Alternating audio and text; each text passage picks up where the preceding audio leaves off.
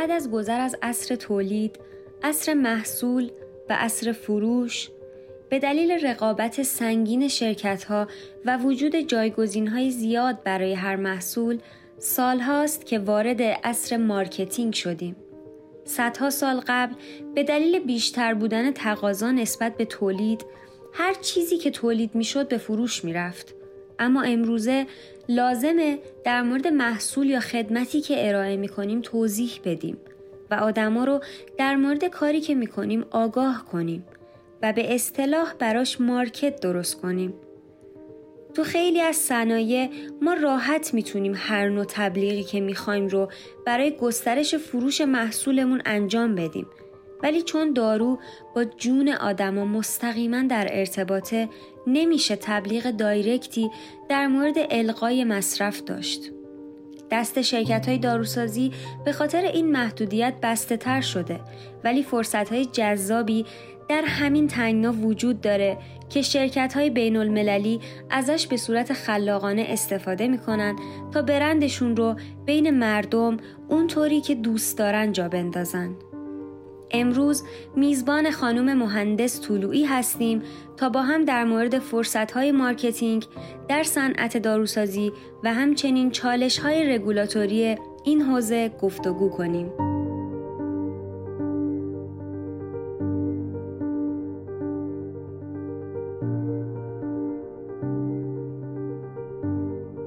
اسپانسر این قسمت از فارماکست ایران فارماست.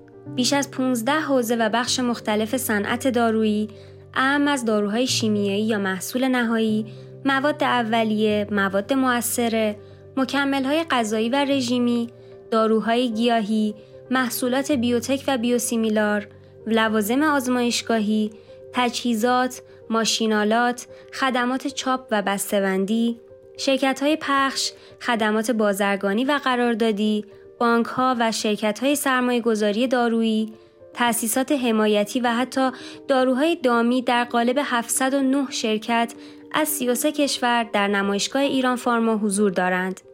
ایران فارمای این دوره با حضور ده سفیر مختلف برگزار میشه و برای اولین بار یک بانک بین المللی به نام یوکو بانک در این نمایشگاه حضور خواهد داشت و همچنین برای اولین بار مسیریاب سبودی در این نمایشگاه استفاده میشه که می‌تونه تجربه خوبی برای بازدید شما فراهم کنه. فارماکست به عنوان اولین پادکست تخصصی حوزه داروسازی شما رو به بازدید از نمایشگاه ایران فارما دعوت می‌کنه.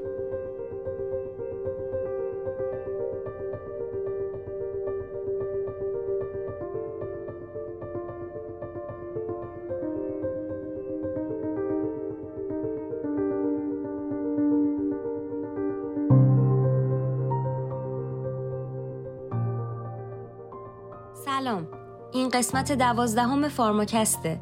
کاری از تیم استواب با اجرای دکتر محمد رضا زرگرزاده مدیرعامل شرکت طب مفید نیکان و دکتر محمد مهدی شریفی مدیرعامل استواب.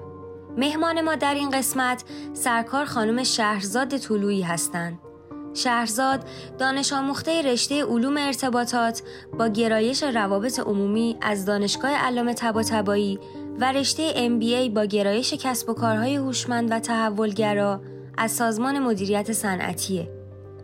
شهرزاد طلوعی ده سال سابقه فعالیت در حوزه روابط عمومی داره که پنج سالش در صنعت داروسازی بوده. در حال حاضر مدیر ارتباطات بازاریابی و digital marketing شرکت نویا ویژن و جزو سی اینفلوئنسر حوزه کسب و کار در لینکدینه. و پرتعامل ترین اکانت لینکدین فارسی در مقایسه با میانگین نرخ تعامل رو در اختیار داره.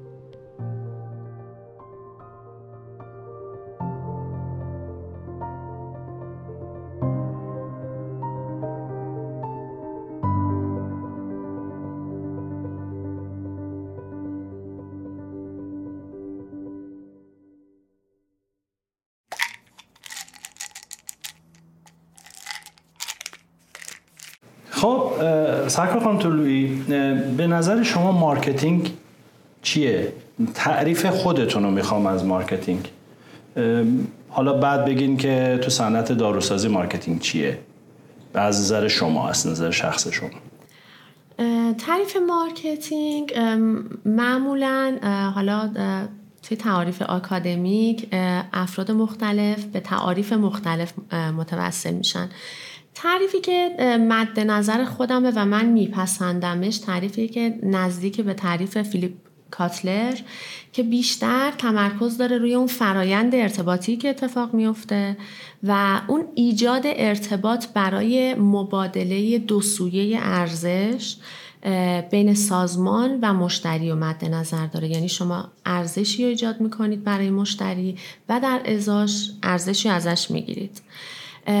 تعریف marketing توی حوزه داروسازی حالا شاید خیلی شنیده نشده باشه توی بازار ایران ولی در سطح جهانی خیلی جا اصلا medico marketing گفته میشه یا pharma marketing که استانداردهای تعریفی خودش رو داره مجزا از تعریف marketing general و باز به طبع اون توی بازار داخلی ایران هم می‌تونه تعریف متفاوتی داشته باشه.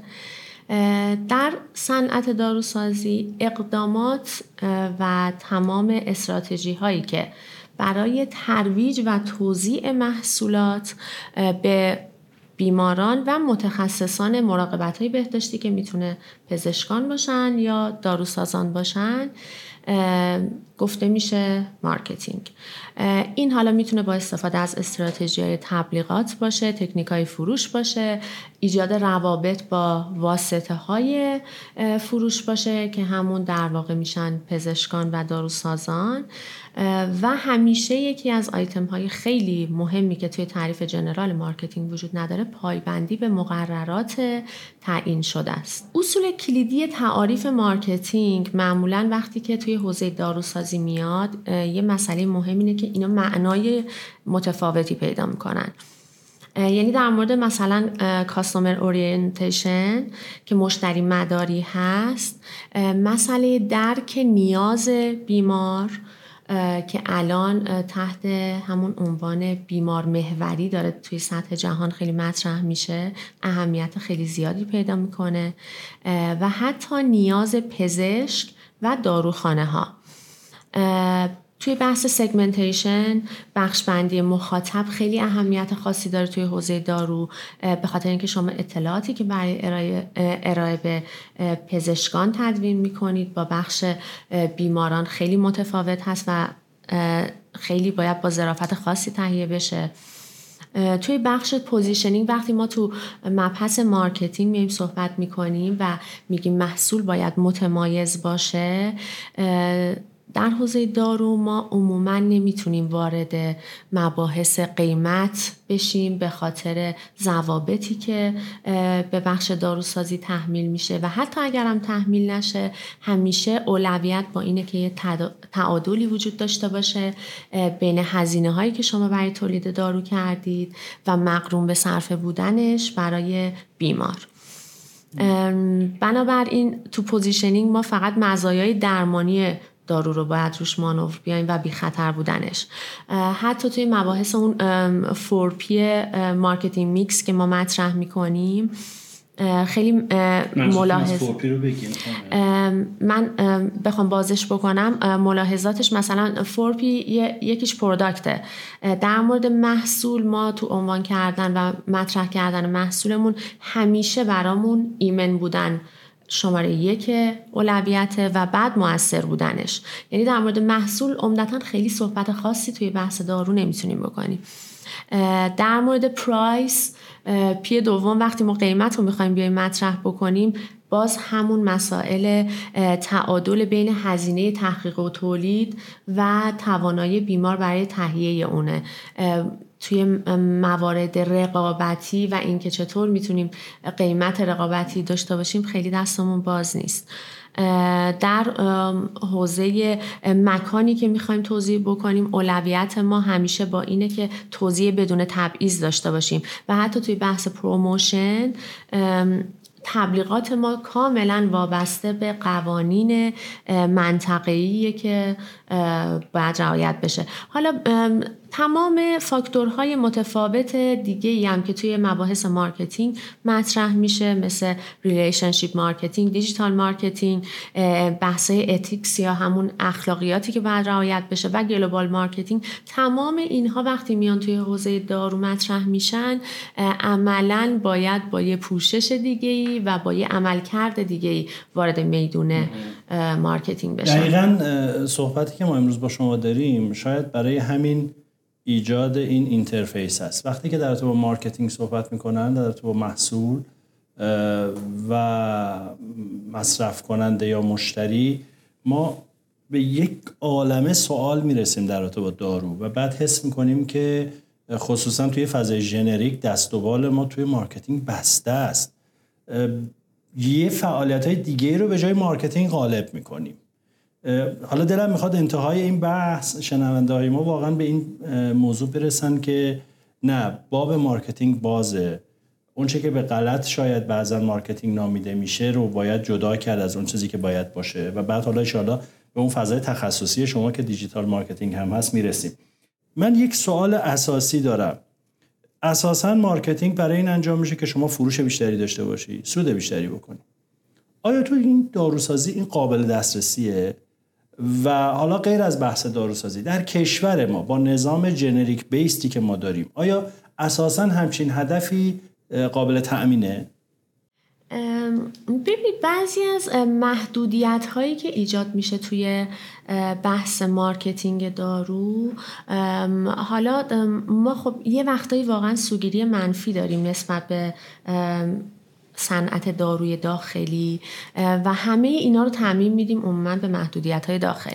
ولی واقعیتش اینه که همونطوری که عرض کردم خدمتتون خیلی از اینا به خاطر ذات و اون نیچر متفاوت حوزه دارو توی سطح جهانیه. یعنی این نباید باعث بشه که ما فکر کنیم صرفا ما توی ایران دست و پامون بسته است. هر جای دنیا همین هست ولی خب ما یه مقداری متاسفانه استانداردهای متفاوتی داریم با تمام دنیا. هدف marketing درسته افزایش سود هست افزایش فروش هست اما ما در واقع تو اون هدف جامعی که برای marketing تو تعریف marketing میاریم اون ایجاد و ارائه ارزش رو همیشه اولویت میدیم. توی تمام زمینه ها اینکه در عمل تو صنایع مختلف چه اتفاق میفته یه بحث دیگه است. در مورد حوزه دارو اون چیزی که بیشتر اتفاق میفته اینه که مانور marketing توی حوزه های رقابت و تمایز هست در سطح دنیا. یعنی تمام شرکت ها سعی می‌کنن سهم بازار خودشون رو تا جایی که حالا دستشون باز هست افزایش بدن. مورد دومی که خیلی روش مانور میان آگاهی از محصول و اطلاع رسانیه. ببینید شما اگر بتونید اطلاع رسانی درستی در مورد محصولتون توی حوزه دارو داشته باشید عملا بسیاری از هزینه های ثانویه رو برای حالا گرفتن فیدبک های منفی برای هدایت افکار عمومی و برای اون اثرات جانبی که شما می‌تونستید با اطلاع رسانی مناسب پیشگیری بکنید از ایجادشون شما می‌تونید هزینه های اینا رو کاهش بدید. بنابراین این خودش یه سود بالقوه است. در حوزه ایجاد ارتباط و تاثیرگذاری روی اون رابطانی که شما رو می‌تونن به سود بیشتر برسونن. خب اقداماتی که انجام میشه در واقع اقدامات مارکتینگه. یعنی شما تمام اون کارهایی که انجام می‌دید برای اینکه بتونید با داروسازان و پزشکان ارتباط موثرتری داشته باشید اینو توی حوزه مارکتینگه و خب اثر بخش هم هست عموما. فعالیت های آموزش به بیمار که در سطح جهانی خیلی مطرحه و خب حالا جای خالیش این یکی از اون تفاوتاییه که بعدا بیشتر بهش مفصل می‌پردازیم. آموزش مستقیم به بیمار یه مباحثیه که توی کمپین های مارکتینگ و تبلیغات اجرا میشه و بسیار اثر بخشی خیلی خوبی داره و مزایای بسیار بلند مدتش که میره توی حوزه برندینگ. یعنی در واقع شما یه سری از فعالیت ها رو انجام می‌دید برای اینکه شما برند خیلی بهتری داشته باشید. و در بلند مدت مثلا در مواجهه با یه پاندمی مثل کرونا یه شرکتی مثل فایزر وقتی که واکسنش رو میاره بیرون بدون چون و چرا تمام متخصصان تمام جامعه ها اونو پذیرا هستن. ولی شما وقتی این اقدامات رو انجام ندادید وقتی این خشت ها صاف چیده نشده باشه می‌بینید یه شرکت داخلی میاد و اصلا جای فضایی برای اثبات این نداره که بخواد بگه من محصول خوبی دارم میدم تو بازار و بازار خودش رو بتونه ایجاد کنه. ببینید توی دارو حالا به نظرم شاید توضیح داده میشه ولی من می‌خوام اینو روشن کنم. خیلی ها میگن که از قدیمم بوده اختصاصم به ایران نداره. شاید خیلی سال پیش اون روی جلد مجله ساینس خیلی گویای این موضوع بود که مارکتینگ دارو اساسا چون منجر به مصرف القایی می شود چون منجر به سوگیری پزشک می شود چون منجر به تاثیرگذاری رو روند درمان میشه اساسا کار مذمومیه اساسا کار در باب دارو کار درستی نیست. یک همچون ایده ای هم در بعض از افراد وجود داره و من فکر می‌کنم شاید این بزرگترین چالش مارکتینگ دارویی در سطح جهان باشه که آیا این کاری که داریم می‌کنیم حسب فرمایش شما داریم آموزش میدیم به مردم داریم ایمنی مردم رو افزایش میدیم داریم جلوگیری می‌کنیم از عوارضش یا نه داریم تلقین می‌کنیم مصرف یک دارو رو و القا می‌کنیم و می‌خوایم بازارش رو گسترش بدیم. در باب این چالشه که ما تو دارو خیلی داریم حالا می‌بینم که مهدی هم سوال داره راجع به این قصه. راجع به این چه توضیحی دارید؟ این همون یکی از مهمترین فاکتورهای مارکتینگ. تو حوزه دارو همون بحث ethics یا اخلاقیاته. شرکت های بزرگ دنیا که واقعا سرآمد هستن توی حوزه مارکتینگ مثل جانسون اند جانسون مثل فایزر مثل روش حالا من یه عالمه اینا برندسازن خانم. ما یادمون باشه همه اینا برندسازن برندسازن و در کنارش اقدامات و کمپین های مارکتینگ فوق العاده موفقی داشتن. اینم من بگم در صنعت دارو هزینه ای که برای پروژه ها و کمپین های مارکتینگ انجام میشه 19 برابر R&D شونه 19 برابر. 19 برابر. این تو سطح دنیا؟ بله در سطح دنیا. یعنی می‌خوام بهتون بگم که اگر شما احساس می‌کنید که دست و بال صنعت دارو در کل بسته است و ما اینجا طور دیگه ای معناش می‌کنیم. اونا با یه سری ضوابط خیلی شفاف و روشن. اینکه شما اگر قراره که این محصول رو معرفی بکنید باید اثرات جانبیش هم به صورت کامل معرفی بکنید و این ضوابط و این قوانین رگولاتوری وجود داره. تو همین چارچوب فعالیت می‌کنن کنار نمی‌کشن. با تمام قوا با تمام نوآوری و خلاقیتشون میرن تو همون فضایی که محدودیت خودشو داره فعالیتشون رو ادامه میدن. اینطوری نیستن که بگن خب فایده ای نداره. ببینید مثلا مثل اینه که شما بگید توی حوزه F&B چون صنایع غذایی هر هر چیزی که شما الان آبم می‌خواید بخورید یه سری اگر زیادتر از یه حدی بخورید این معایب داره و خوردن در حد خودش این مزایا رو داره. حتی در مورد آب آشامیدنی. ولی چون انقدر در زد و بند این قاعده ها نمونده رفته پیشرفتش رو کرده تو این حوزه. شما خیلی خلاقیت های خوبی می‌بینید خیلی رشد خوبی می‌بینید توی حوزه برندینگش توی حوزه مارکتینگش و نمیگه که ما حالا اگر این محصول رو دادیم بیرون و دقیقا مثلا اون یک در هزار آدمی که به این واکنش آلرژیک ممکنه بده حالا اون چی؟ شما اینا رو نمی‌بینید چون قانون بهشون اشاره مستقیمی نکرده با وجود تمام احتمالاتی که وجود داره و مانوری روش نیومدن و همه هم خیلی راحت دارن کار خودشون رو انجام من با این پیش مقدمه یه وام می‌گیرم از حرفاتون تا الان. ما یه تعریفی از مارکتینگ کردیم چه حالا تو صنعت داروسازی چه سایر صنایع. و اومدیم اهدافش رو گفتیم. یه چیز جالبی که برای خود من بود من پیج نوو نوردیسک رو به خاطر علاقه که به خود پیشینه نوو نوردیسک داشتم نگاه می‌کردم. از این می‌دیدم مثلا این یه چیزایی دو چرخ سواری می‌ذاره و اینا بعد اصلا تیم دو چرخ سواری داره. مثلا نوو توی تور دو فرانس مثلا تیم داره. این برا من جالب شد که الان خب به حال بودجه عرض کردید شما که 19 برابر هزینه R&D شون دارن هزینه مارکتینگ می‌کنن و خب اینا برای بحث مارکتینگ و برندسازیشونه. من می‌خوام اگه بشه یه تفاوت تکنیک هاشو با هم بررسی بکنیم که الان تو صنایع دیگه چه تکنیک هایی استفاده میشه برای مارکتینگ؟ تو صنعت داروسازی چه تکنیک هایی استفاده میشه و می‌تونه استفاده بشه؟ تکنیک های بازاریابی عموما از نظر من همشون قابل استفاده توی حوزه داروسازی هستن. ولی اینا رو باید بیاری یه ذره چکش‌کاریشون کنی و حالا بر حسب قوانین رگولاتوری هر جایی شما دستتون بازه که روش مانور بیاین. اون موارد تکنیکالی که تو حوزه مارکتینگ متفاوت کرده صنعت دارو رو از جاهای دیگه یکی از مهمترین هاش اینه که بازیکنای این حوزه برای اینکه شما بخواید روشون کار بکنید تعدادشون بیشتره. یعنی صنعت داروسازی یکی از معدود صنایعیه که مارکتینگش میشه بی تو بی تو سی و این یه ذره بازی رو عوض می‌کنه. یعنی اینکه شما برای فعالیت های مارکتینگتون باید پزشک رو در نظر بگیرید داروخونه رو در نظر بگیرید بیمار رو در نظر بگیرید رو promotion اتون شرکت های پخش رو باید در نظر بگیرید و حتی شرکت های بیمه رو. باید همه اینا رو ببرید زیر چتر قوانین بله نهادی. این یکی از مواردیه که تکنیک های مارکتینگ و تو حوزه دارو خیلی متفاوت می‌کنه.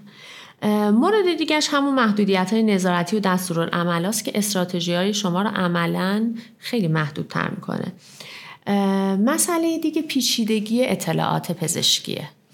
اطلاعات پزشکی به علت پیچیدگیشون انتقالش به مخاطب یه سری مواردی داره که شما وقتی می‌خواید بشینید یه بروشور medical برای پزشکان طراحی بکنید. ظرایف خودش رو داره. وقتی که می‌خواید بروشور رو داروخونه ای بکنید لول اطلاعاتتون متفاوته و وقتی حالا می‌خواید برید تو social media و بشینید روبروی مخاطب و کسی که داره end user مصرف می‌کنه یه, یه مسئله. یعنی استراتژی های متنوعی با یک هدف واحد شما باید داشته باشید.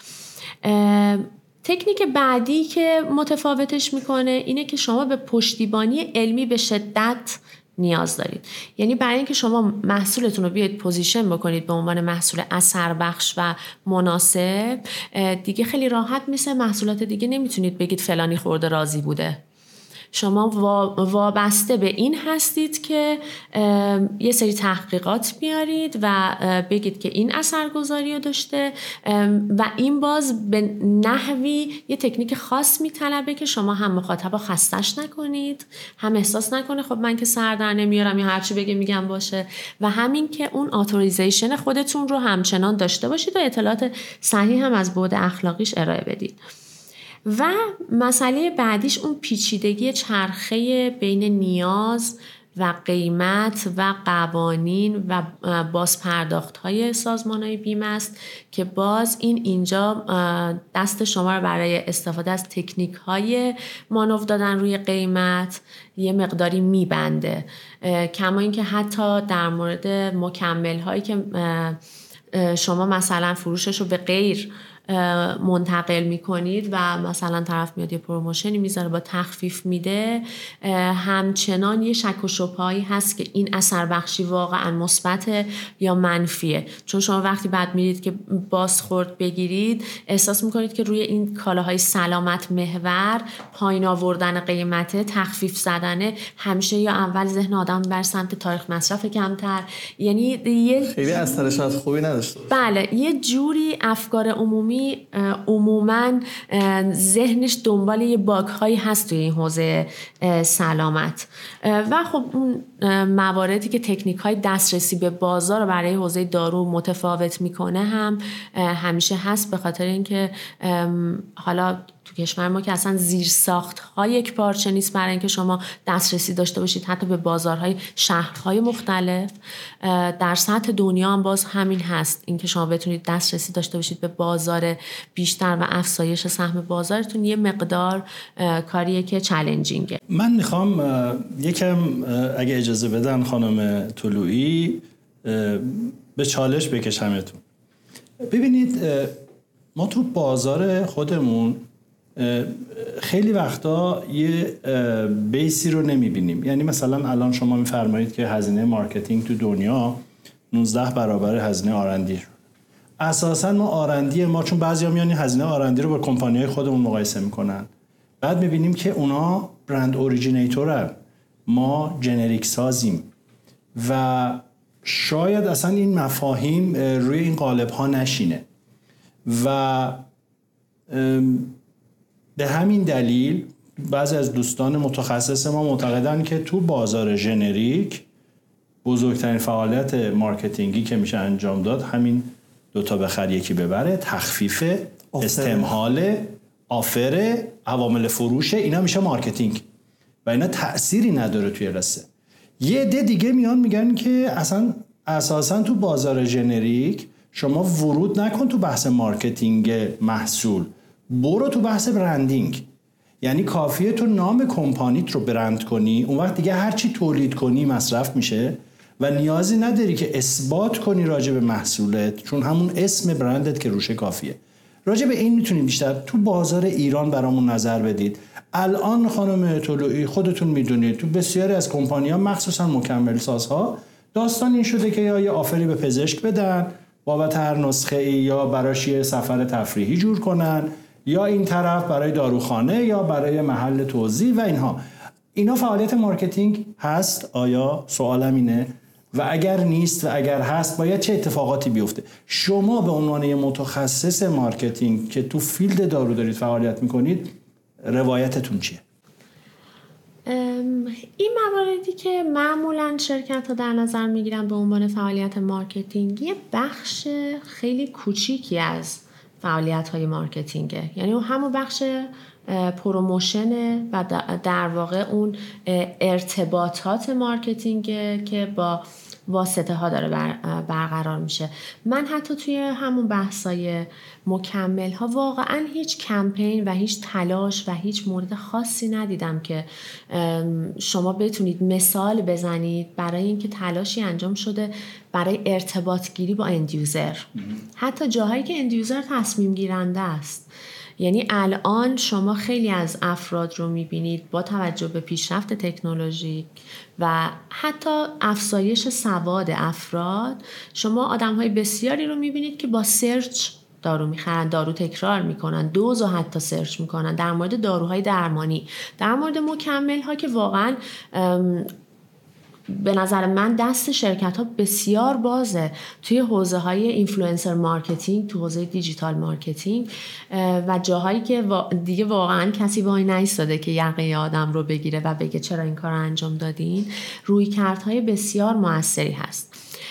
مورد که شما فرمودید بله در مورد بازارهای جهانی این مقایسه کردن اعداد و ارقام با ایران خب خیلی نمی‌تونه منطقی باشه.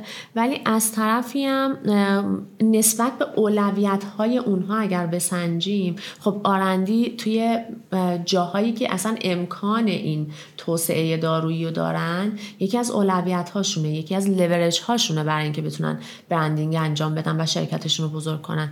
ولی در هر حال توی اون جوامع اینا اومدن 19 برابر بیشتر هزینه کردن برای مارکتینگشون چون اثر گذاره حالا توی بازار ژنریک ایران ما محدودیت هایی داریم موانعی داریم که بعضیاش generally برمیگرده به بازار داروی جهانی یعنی این قوانین دست و پا که باعث میشه دست و پای آدم بسته بشه. حالا من بخوام ارقام دیگه رو بگم. توی همین حوزه مارکتینگ در سال 2021 در مقایسه با 2015 توی حوزه تبلیغات بازارهای مالی 6.5 billion دلار هزینه کرده در صورتی که توی حوزه دارو فقط 1.5 billion دلار بوده.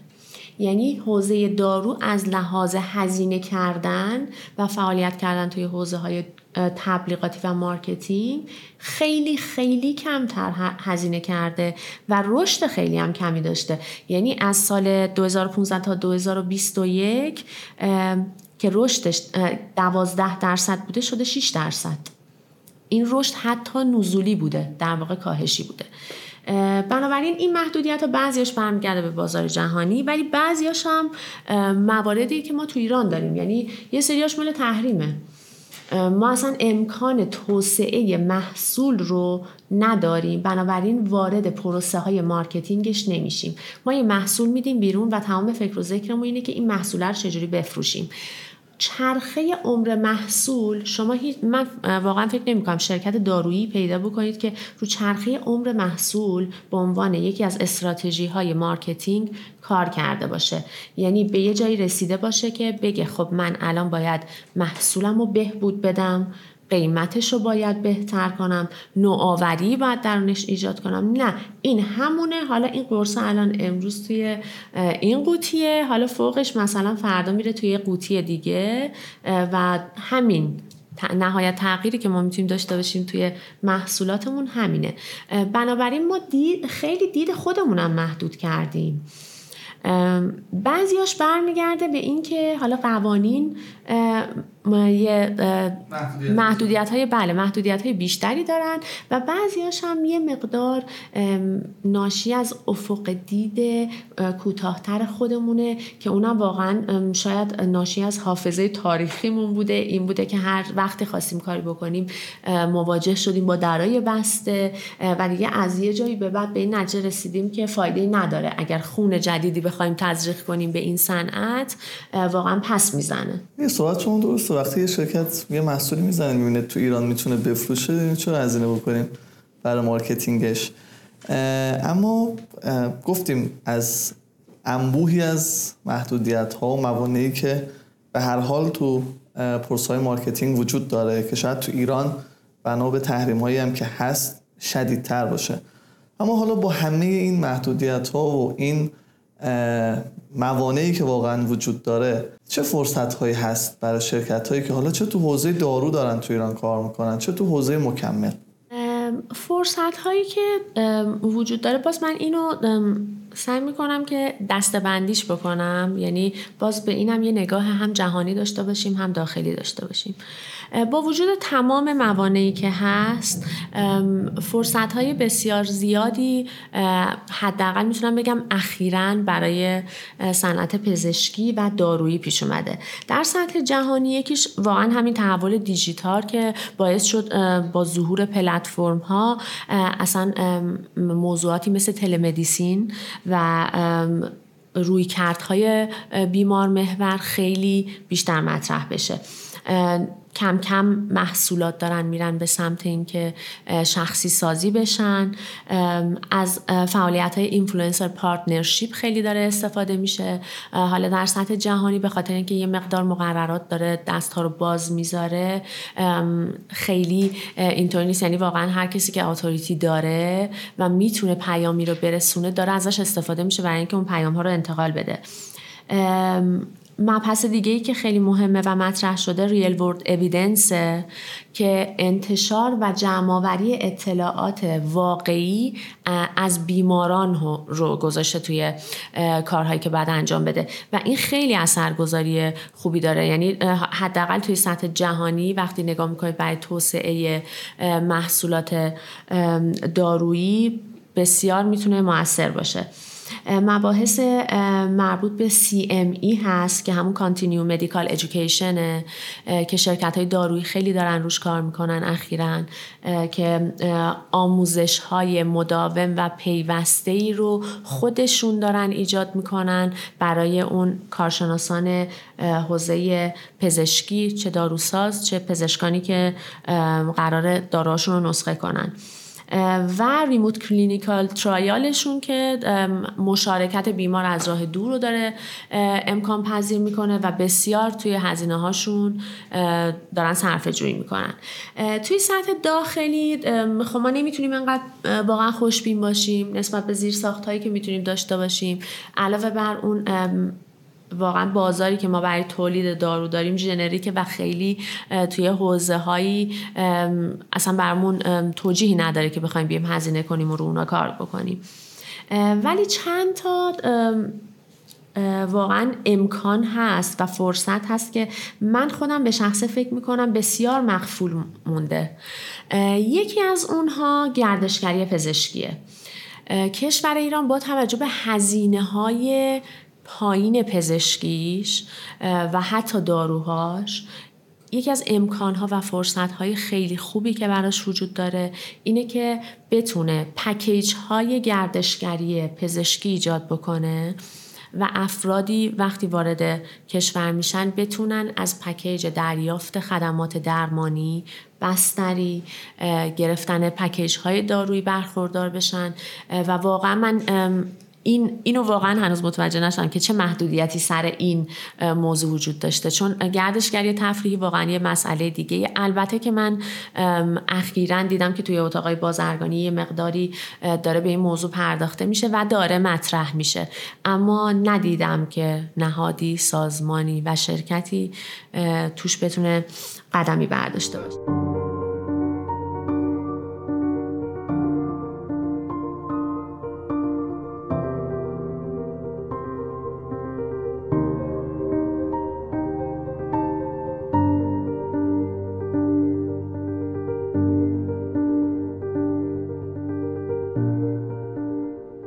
اسپانسر این قسمت از فارماکست ایران فارماست. بیش از 15 حوزه و بخش مختلف صنعت دارویی، اهم از داروهای شیمیایی یا محصول نهایی، مواد اولیه، مواد مؤثره، مکملهای غذایی و رژیمی، داروهای گیاهی، محصولات بیوتک و بیوسیمیلار، لوازم آزمایشگاهی، تجهیزات، ماشینالات، خدمات چاپ و بسته‌بندی، شرکت های پخش، خدمات بازرگانی و قراردادی، بانک ها و شرکت های سرمایه گذاری دارویی، تأسیسات حمایتی و حتی داروهای دامی در قالب 709 شرکت از 33 کشور در نمایشگاه ایران فارما حضور دارند. ایران فارمای این دوره با حضور ده سفیر مختلف برگزار میشه و برای اولین بار یک بانک بین المللی به نام یوکو بانک در این نمایشگاه حضور خواهد داشت و همچنین برای اولین بار مسیریاب سبودی در این نمایشگاه استفاده میشه که می‌تونه تجربه خوبی برای بازدید شما فراهم کنه. فارماکست به عنوان اولین پادکست تخصصی حوزه داروسازی شما رو به بازدید از نمایشگاه ایران فارما دعوت می‌کنه. یعنی شما پیش این برای شرکت های داروسازی از این منظر می‌تونه خوب باشه که می‌تونن داروشون رو به اون بیمار و اون گردشگری که حالا گردشگر سلامتی که اومده می‌تونن داروشون رو عرضه بکنن. خب این منوس میشه به اینکه حالا مثلا اون فرد فرض یه مدتی تو ایرانه دیگه یعنی یه هفته دو هفته یه ماه این داروها رو می‌گیره بعد برمیگرده کشور خودش. عملا این باز گره می‌خوره به اینکه ما بتونیم دارومون رو تو اون کشورم حداقل ثبت کرده باشیم باشه اون داروها.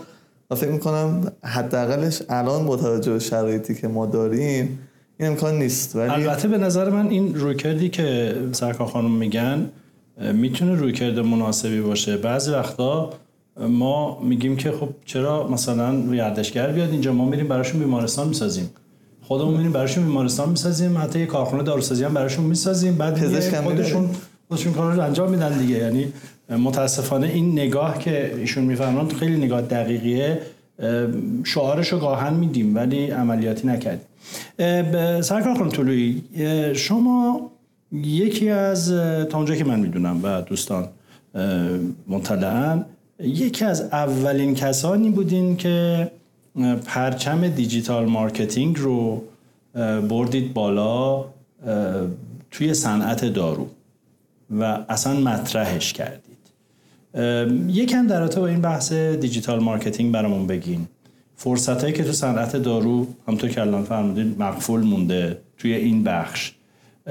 این دوستان جوان ما که می‌خوان وارد بحث بشن دلشون هم می‌خواد marketing هم یاد بگیرن به عنوان یکی از field هایی که توی دارو هست. و الان هم به قول شما شبکه های اجتماعی خیلی گسترده است و همه یه پا دیجیتال میکرن. marketer ن. آره. چی کار میشه کرد؟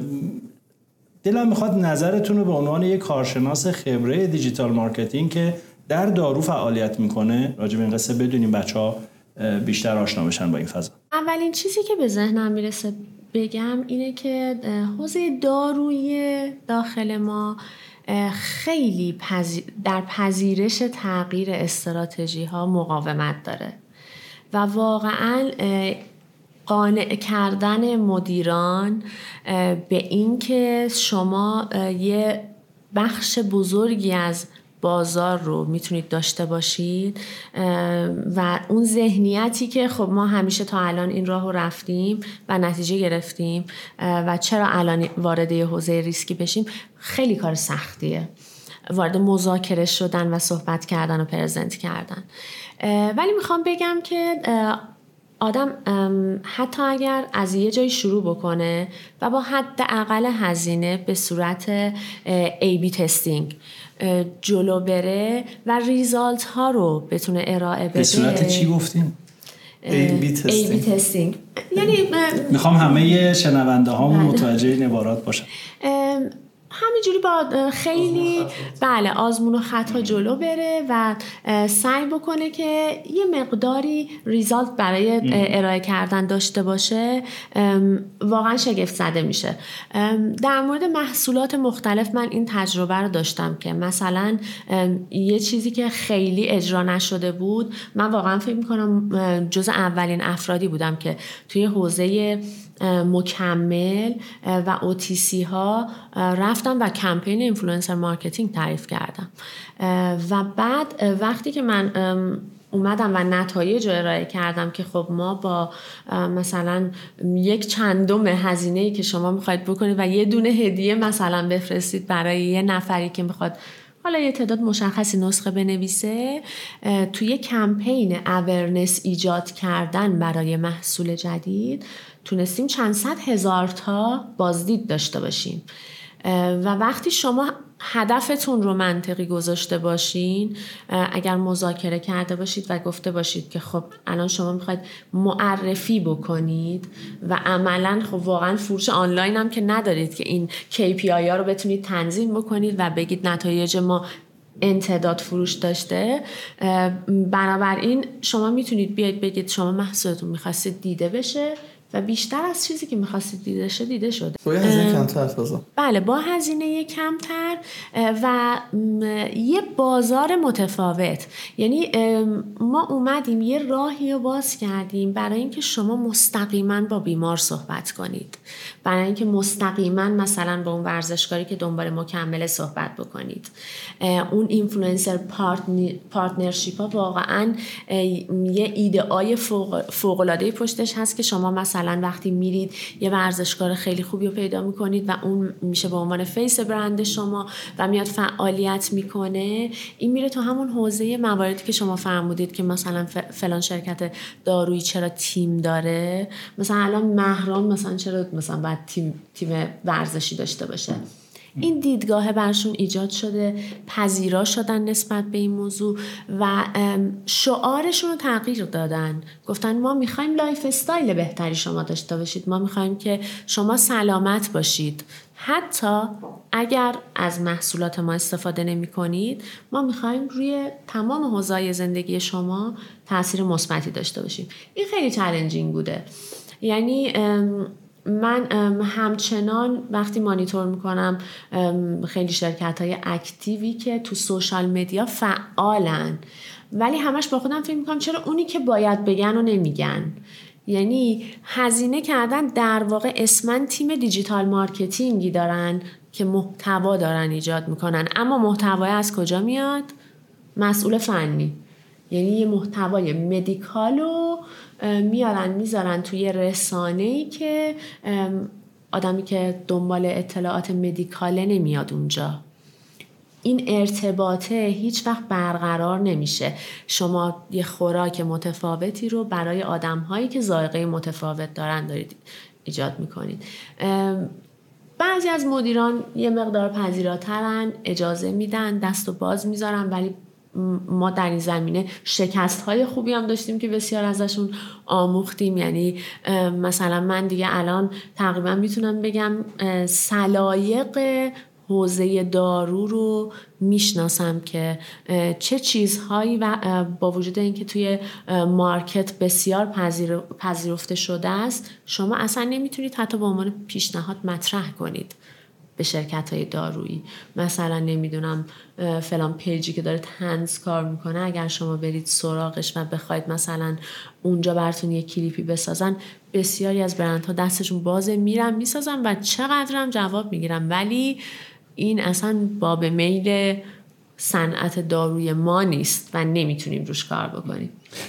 خانم اگر که این دوستان شنونده جوان ما بخوان بیان وارد این فضا بشن. که من می‌دونم شما خوب می‌دونید با بررسی که کردید. من به این جهت میگم چون ما داریم دگردیسی ها رو می‌بینیم. فضا کلا داره عوض میشه. اصلا کلا دیگه داره عوض میشه. یعنی اون سیستم marketing قبلی که یه سری گروه داشته باشی med rep داشته باشی پاشن این شهر برن اون شهر برن پزشک بردارن ببرن خارج از کشور بیارن سمینارش. اصلا دیگه امکان پذیر نیست. هزینه هاش جواب نمیده و و و و. حتی اگر 19 برابر R&D هزینه کنی. الان فضا فضای دیجیتاله و اونایی می‌برن که از این فضا بتونن خوب استفاده کنن. همونطور که ما توی کرونا دیدیم که فضای مجازی به داد زندگی مردم رسید. اگر نبود آموزش ها مختل می‌شد و خیلی چیزای دیگه. مخاطب جوان ما می‌خواد الان از خانم طلوعی بشنوه. من اگر خواستم وارد فضای فعالیت در digital marketing در دارو بشم چیکار کنم؟ از کجا شروع کنم؟ چه اقداماتی رو انجام بدم و منتظر چه مسائلی باشم؟ من پیشنهاد می‌کنم که برخلاف اون چیزی که معمولا حوزه دارویی کشور توقع داره و بنچمارک کردن شرکت های دارویی دیگه است من پیشنهادم اینه که اتفاقا این افراد باید برن بگردن تو صنایع مختلف. با ترنت های متفاوت وارد شن. می‌دونم که خیلی این کار سخته. یعنی من بیشمار پیشنهاد داشتم دارم برای اینکه کارهای متفاوتی بکنیم طرحی نو در اندازیم. حتی در مورد نمایشگاه هایی که برگزار میشه من تو حوزه‌های مختلف صنایع مختلف میرم نمایشگاه ها رو بازدید می‌کنم. من فقط نمایشگاه دارویی رو نمیرم. بعد مثلا خب پیشنهادم اینه که خب ببینید من نمایشگاه حالا حوزه تخصصی دیگری رفتم و یه دونه برگ کاغذ بروشور من ندیدم هیچ جا. اینا همش دیجیتال بوده. بیاید دیجیتال کار کنیم ولی چون تو صنعت دارو این نمونه و این بنچمارک وجود نداره این این کار رو انجام نمیدن. یا مثلا در مورد نمایشگاه باز یه مثال دیگه بزنم. پنل های تخصصی دانش محور برای مخاطبان همین پادکست که دارن گوش میدن بسیار می‌تونه جذاب باشه برای اینکه از نمایشگاه ها بیان بازدید کنن. افراد متخصصی که بیان بشینن در حاشیه اون نمایشگاه و صحبت کنن با تخصص های متفاوت اینو ما جاشو خالی می‌بینیم توی حوزه دارو. پیشنهادم به افرادی که می‌خوان وارد چند به این حوزه اول از همه اینه که دیدشون رو باز کنن. و دوم اینکه واقعا چکمه های آهنین پاشون کنن و با امید وارد شن. چون این طرز فکر که خب این صنعت واقعا یه صنعتیه که هیچ وقت تکون نمی‌خوره همه پایه هاش همیشه ثابته. ما به هر حال می‌تونیم یه بنای نوعی رو این پایه ها ایجاد بکنیم. قرار نیست که همیشه به کلیشه های حداقل ذهنی که وجود داره در موردش تم بدیم. هر جایی اگر قانونی وجود نداشت که ما رو محدود کنه خودمون خودمون رو محدود نکنیم. بنابراین پیشنهادم اینه پیشنهاد دومم اینه که تسلط کامل و کافی روی تمام ابزارهای marketing و digital marketing داشته باشن. و هر جایی که احساس کردن از ابزار متفاوت و جذابتری می‌تونن استفاده بکنن برای ارسال پیامشون. هر جایی که احساس کردن حتی می‌تونن sampling خودشونو به صورت دیجیتال از راه دور نه با مراجعه med rep به پزشک ارائه بدن نمایش بدن و حالا یه جذابیت و یه تفاوتی ایجاد بکنن از اونها استفاده بکنیم. ما متاسفانه توی حوزه دارو اولین های خیلی کمی داریم. مثلا اولین شرکت دارویی که اومد این کار کرد. عین یه تاریخ تکراری که همیشه همه همون کارا رو کردن همیشه پیش رفتیم. اگه سعی کنیم خودمون اولین یه مجموعه کوچیکی توی صنعت دارو باشیم به هر حال قدم خودمون رو برداشتیم. من تو ذهنم تداعی شد یک روستایی که اهالی اون روستا اصلا به روستاهای مجاور و شهر و اینها مراجعه نمی‌کنن تو خودشون ازدواج می‌کنن و تو خودشونن و هیچ چیز اضافه تری رو به نظرم یه نکته طلایی توی فرمایشات شما بود و اینکه یکم از فیلد خودمون سرمون رو بالا کنیم گردنمون رو بالاتر ببریم نگاه کنیم ببینیم اونجا چه خبره. شاید تو صنایع دیگه یه اتفاقاتی داره میفته که جاش تو صنعت مخالیه نکته بسیار بسیار قشنگی بود. یه مقداری ما سینه به سینه داریم صنعت دارو رو هدایت می‌کنیم و اتفاقا من وقتی الان دارم نگاه می‌کنم خانم طلوعی به اتفاقات جزئی که در داروسازی افتاده می‌بینم که توسط افرادی افتاده که خارج از این field اضافه شدن. و اصلا اصلا حالا صنایع دیگه که تو سطح جهان یعنی ما شرکت های داروسازی ببینیم آره. کاری که تو سطح جهان از همون هم الگو بگیرن اتفاقات خیلی خوبی میفته به نظر شما اگر که مثلا بگیم digital marketing در اون حدی که می‌دانیم و بلدیم الان صد باشه ما چقدر الان از این صد رو داریم و چقدر فضا برای جوانهای ما بازه که ما بقیه فعالیت ها رو پیش ببرن؟ توی حوزه دارو. دارو آره.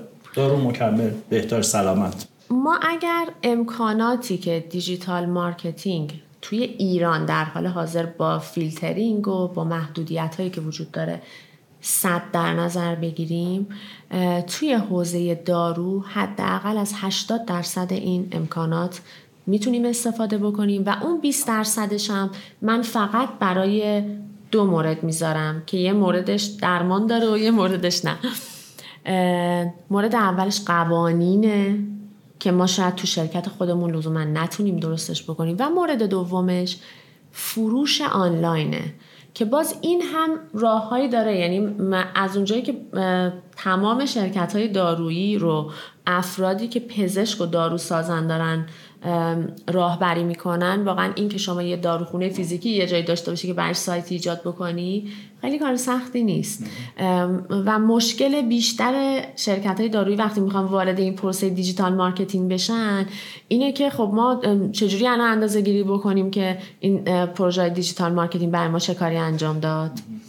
چون این حلقه اتصاله تمام افرادی که شما هزینه می‌کنید و میان می‌رسن به محصول شما اون سبد خریده نیست که بدید دستشون و از اونجا با دست پر برن بیرون. و این ایجاد کردن امکانه می‌دونم این مسیریه که خیلی ها رفتن همین الان هم دارن میرن از کنارش برندهای مختلفی اومدن فروشگاه های آنلاین ایجاد کردن که این خارج از صنعت بودن. و انقدر ذهن افرادی که تو صنعت دارن کار می‌کنن نسبت به این موارد بسته بوده. مخدوش هستن. البته من اینو واقعا جز یکی از اون امکاناتی می‌بینم که فکر می‌کنم در آینده پیش میاد. یعنی من فکر می‌کنم به هر حال بالاخره یک روز یه پیامبری بلند میشه از صنعت داروسازی و با خودش میگه که حالا من الان چون نمی‌خوام اسم برند خاصی رو بیارم چرا باید یه استارتاپ کاملا نامرتبط بیاد و سهم بازار ما رو بگیره؟ که بعد ما تمام انرژیمون رو بذاریم برای اینکه اونو بزنیمش زمین و بذاریمش کنار که این بازاره برای خودمون بمونه. چرا ما نباید خودمون برای خودمون کاری بکنیم؟ این اتفاق میفته بله. مطمئنم این اتفاق خواهد افتاد ولی مستلزمش همون دمیده شدن روح تازه از خارج از حوزه داروه. شما خیلی آدمهایی رو نمی‌بینید که از خارج از این حوزه خیلی ها رو می‌بینید که تو این حوزه داشتن خوب کار می‌کردن و از صنعت دارو خارج شدن. و الان دارن تو مد پوشاک کار می‌کنن الان دارن جای دیگه کار می‌کنن. فکرهای خوبی که رفتن. ولی عمدتا خیلی کم می‌بینید که هد هانتینگی صورت بگیره. یعنی من بسیاری افرادی رو می‌شناسم که ترجیح میدن که اگر مسئول دفترم دارن استخدام می‌کنن برای شرکت دارویی داروسازی خونده باشه. و این واقعا باعث ناراحتی و تاسفه دیگه خیلی ناراحت کننده است. خانم امیر حسین فرجی ما الان سوال می‌کنه. میگه که شما گفتی که نگاه کن تو صنایع دیگه ولی نگفتی که چی بخون چه اطلاعاتی رو به خودت اضافه کنی چه soft skill ی برای خودت ایجاد بکنی تا بتونی تو این فضا موفق باشی. اصلا من سوالم اینه اصلا لزوم اصلا آقا لزومی داره اصلا داروساز بیاد کار digital marketing انجام بده؟ چه مثلا یه داروسازی که digital marketing بدونه چه مزیتی نسبت به یه نفر دیگه اگه داروساز باشه digital marketing بدونه خوبه.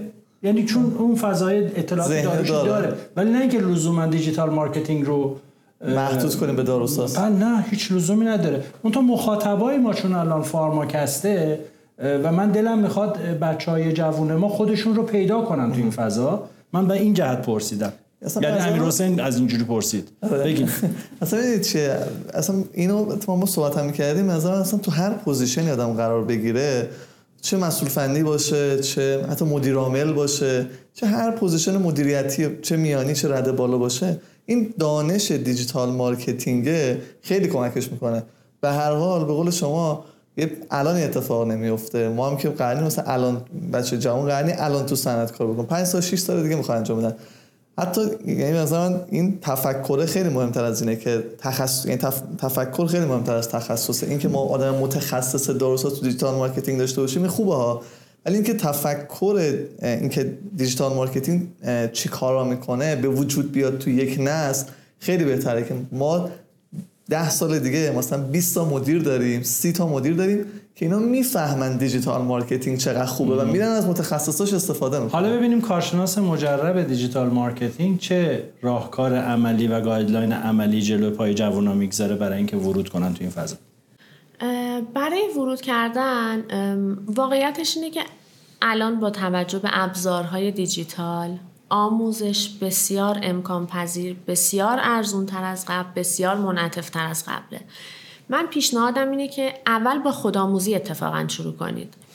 یعنی اینکه مطالعه بکنن اینکه با مفاهیم آشنایی پیدا کنن باعث میشه اگر بعد سر دوره ای حاضر شدن با سوال برن و سوال خوب بپرسن. سوالی بپرسن که مربوط به حوزه داروه و بهشون کمک می‌کنه. داشتن background دارویی بله بسیار بهشون کمک می‌کنه. چون اونجایی که من باید تایم بذارم و محتوایی که ایجاد کردم و چک کنم ببینم بله. چک کنم و ببینم حالا چه از لحاظ قوانین رگولاتوری مسلط بودنشون بهشون کمک می‌کنه؟ چه از لحاظ اینکه data ی medical داشته باشن و بتونن بهش تکیه بکنن؟ خیلی مزیت خوبیه که داروسازی رو بهش مسلط باشن. ولی دانش digital marketing یه چیزیه که راحت می‌تونن دوره های آنلاین بگذرونن و بعد اگر احساس کردن که با توجه به نیاز سازمانشون یا نیاز شخصیشون. من میگم امروز ابزار دیجیتال رو همه ما باید مسلط باشیم چون دنیا دنیای دیجیتاله. نکته دومی که می‌خوام بگم اینه که ارتباطات ارتباطات و ارتباطات. یعنی networking ی که این افراد انجام میدن نباید محدود باشه به صنعت خودشون و باید همین امروز شروع شه. در مورد networking من همیشه میگم این نهالیه که باید پنج سال قبل کاشته می‌شد و اگر نکاشتید امروز همین الان. بنابراین اگر در حوزه دارو وارد حوزه دیجیتال می‌خوان بشن باید ارتباطات بسیار قوی با اساتید صاحبان اندیشه تصمیم گیران این حوزه داشته باشن و از طرفی با افراد متخصصی که توی حوزه حالا چه digital marketing چه marketing تبلیغات باید این آدم رو بشناسن گهگاهی ازشون سوال بپرسن. توی جمعاشون حضور داشته باشن و trend ها رو بتونن دنبال بکنن. چون این از نظر من واقعا نقطه ضعفیه که یه جزیره دور افتاده ساخته از صنعت داروی کشور و ماها نمیریم سر بزنیم. چون فکر می‌کنیم برای ما جواب نمیده. در صورتی که هزاران و میلیون ها ایده بسیار فوقالعاده بیرون از market داروسازی هست که شما می‌تونید بیارید و localize دارویش کنید و اجراش کنید و شگفت زده شید از نتایجی که داره. خانم اطولوی من یه جمله می‌خوام بگم. می‌خوام شما این جمله رو اگر غلطه اصلاحش کنید اگرم درسته تکمیلش کنید. اینجوری نیست که هر کسی توی فضای مجازی و social media بود با یه تعدادی follower این بتونه فعالیت digital marketing انجام بده. حتما یک سری اطلاعات base از marketing لازم داره. حتما یک سری اصولی رو باید بدونه و اینکه مثلا من حالا یه چند K follower داشته باشم یا به قول اون عزیزمون چند میلیون follower داشته باشم این کفایت نمی‌کنه بر بحثه بذارید یکم واضحتر بگم. آیا influencer ها digital marketer ن؟ influencer ها digital creator ن بعضیاشون. یعنی اون افرادی که محتوایی رو در شاخه کاملا میشه گفت قابل تشخیصی برای ارائه دارن. و رو اون دسته بندی از محتوا کار می‌کنن. این محتوا حالا نمی‌دونم می‌تونه شعر باشه می‌تونه تصویر باشه می‌تونه ویدیو آموزشی باشه. خیلی محدودیتی نداره. و تو اون حوزه دارن کار می‌کنن. اینا میشن دیجیتال کریئتور و لزوما ربطی به این نداره که شما فکر کنید الان دارید بهشون پول می‌دید تبلیغ می‌گیرن. نه اینا تو حوزه تخصصی خودشون دارن کار می‌کنن. در مورد اینفلوئنسرات خب متاسفانه خوشبختانه ما خوشمون بیاده خوشمون نیاد تمام بلاگرها و اینفلوئنسرها به نسبت مخاطبین واقعی و دنبال کنندگان واقعی که دارن اثرگذاری هم دارن. چه مثبت و چه منفی. یعنی این استفاده اصلا از این ابزارها هم می‌تونه برای شما نتایج مثبت داشته باشه یا منفی. بسته به اینکه شما چه شخصی رو با چه نوع محتوایی انتخاب می‌کنید و چطور ممکنه که اون موارد که مربوط به برند شما یا محصول شماست عنوان بکنه. بنابراین میشه از این افراد استفاده کرد؟ اینا در واقع ترفندهای marketing خودشون رو دارن بدون اینکه اکثرا دانشی از این داشته باشن.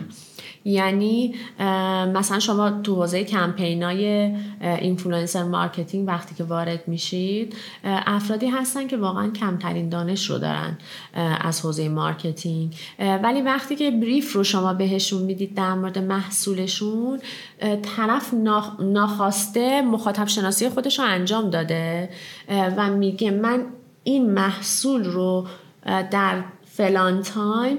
با این حالت تحت این عنوان معرفیش می‌کنم چون مخاطبین من آدم هایی هستن که lifestyle منو دارن دنبال می‌کنن و و و. و وقتی میرید سراغ اینفلوئنسرهای مثلا متخصص مثلا طرف پزشک یعنی influencer medical ه و داره در مورد سلامتی صحبت می‌کنه بازی عوض میشه و اون هم دانش marketing و digital marketing رو کسب نکرده. ولی با اون feedback هایی که گرفته و همون آزمون و خطاهایی که پیش اومده به جایی رسیده و البته همیشه اگر قراره که اینا تیم مستقر دیجیتال مارکتینگی داخل شرکت نداشته باشه هر شرکتی باید حتما یک نفری رو برای مدیریت کردن اجرای این کمپین ها داشته باشه که brief ها رو چک بکنه feedback ها رو و تمام اینها رو one by one برای اون افراد تولید بکنه و اون خوراک رو به دستشون بده. خیلی متشکرم از توضیحاتتون. اگه موافق باشید سوال آخرم بپرسیم و ببندیم بحث و شما به حال به عنوان فردی که سالها کار کردید توی این هیت و به حال با چالش های مختلفی از نظر رگولاتوری مواجه شدید. البته به خانما نگو سالها کار کردیم. چرا چی بگم بله. خب. چه پیشنهادی دارید در اینکه به هر حال قوانین این حوزه بروز بشه؟ داخل کشور میگم. تو سطح دنیا که خیلی مطرحه داخل کشورمون بخواد یه سری قوانین بروز بشه که حداقل یک کوچولو فضا برای فعالیت تو این حوزه به خصوص صنعت داروسازی بیشتر بشه. من پیشنهادم رو در قالب یه رودمپ براتون به تصویر می‌کشم که این مسیر باید از کجا شروع بشه و انتها نداره در واقع.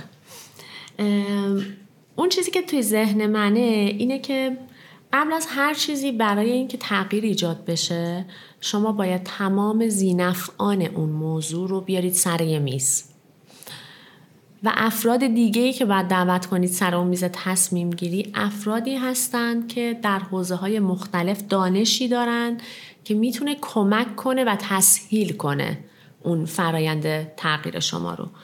بنابراین من فکر می‌کنم اولین قدم برای شروع این مسیر اینه که پنل های مشاوره نظارتی ایجاد بشه. که این پنل ها می‌تونه شامل گروه های حمایتی از بیمار باشه گروه های مستقلی که باید ایجاد شن و سر این میز حضور داشته باشن برای تصمیم گیری بیمه ها اون جاهایی که قرار باز پرداخت رو انجام بدن که مباحث اقتصادی درشون در نظر گرفته بشه. نهادهای قانونگذار شرکت های داروسازی کارشناسای حقوقی و قانونگذاران.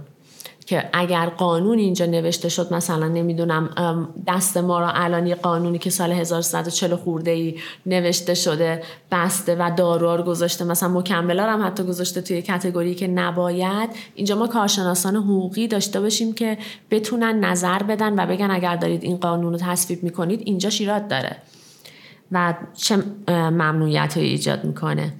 و متخصصین تحول دیجیتال.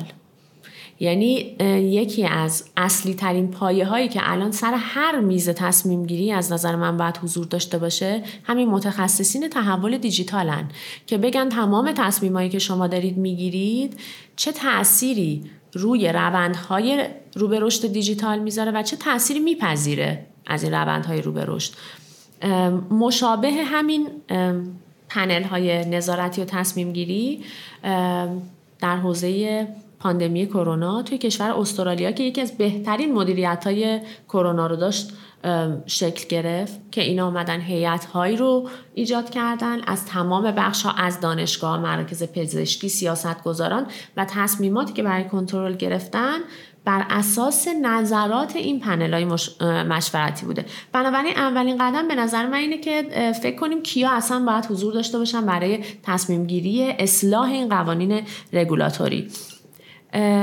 بعد از اون بعد چارچوب های نظارتی با چارچوب های نوآوری و نیازهای بقا توی این عصر دیجیتال از نظر من همخوانی پیدا بکنه.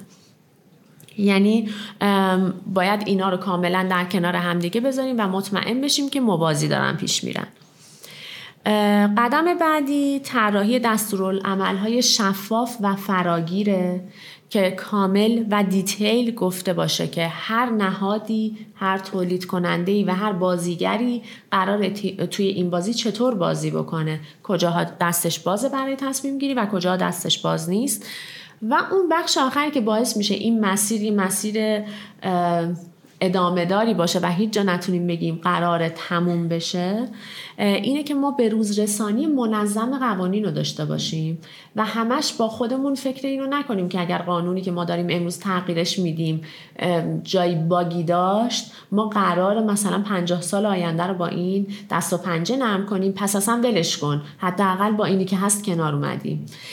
بنابراین این قدم آخری که برای خودمون در نظر می‌گیریم نظارت کردن و تغییر چشماندازهایی که داریم با توجه به مواردی که قرار در آینده پیش بیاد هم به نظر من یکی از قدم های کلیدی مونه خیلی, خیلی ممنون. خیلی متشکر. وقت گذاشتید و من مطمئنم که این نقطه درخشانی خواهد بود شاید برای فعالیت جوانترها چون هر اتفاقی در آینده بیفته توسط جوان میفته. قدیمی ها نشون دادن که تو همون مزرعه کوچیک خودشون سعی می‌کنن که یه کاری بکنن اما جوانترها زمین ها رو خواهند ساخت. و من مطمئنم که این نقطه شروعی خواهد بود برای ورود بچه های جوان پر انرژی و خوشفکر توی فضای مارکتینگ و دیجیتال مارکتینگ.